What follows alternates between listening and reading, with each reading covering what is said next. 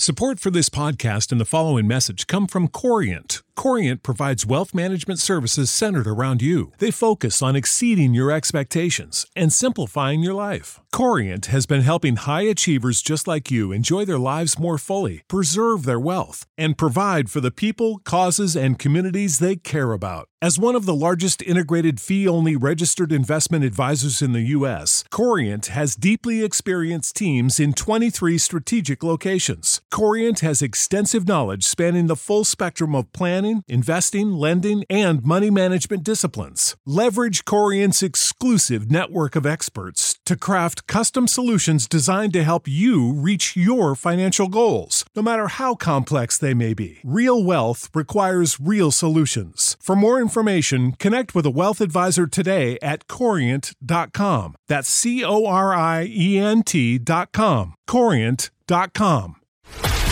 This is a News.com newsflash.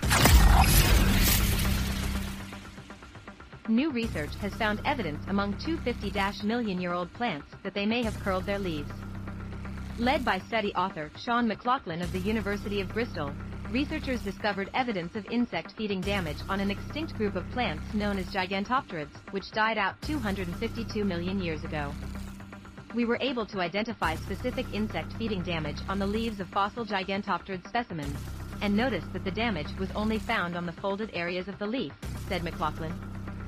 The findings, published in the journal Current Biology, support Charles Darwin's 1880 discovery of sleep movements in plants, which has been documented as far back as 324 BC. Examining hundreds of fossil and photospecimens of gigantopterid leaves, the study authors have observed symmetrical holes, evidence that the plants were folding their leaves and subsequently being bitten by insects.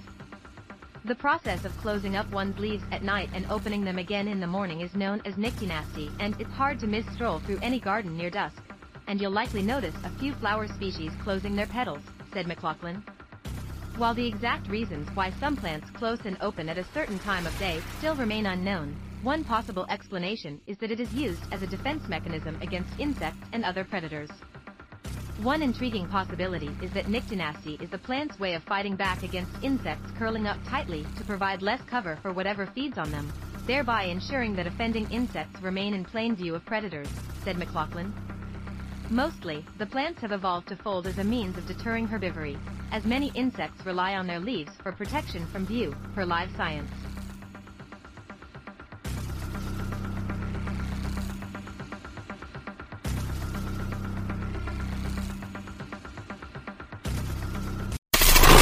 Knowledge. Unfiltered. News.com. News.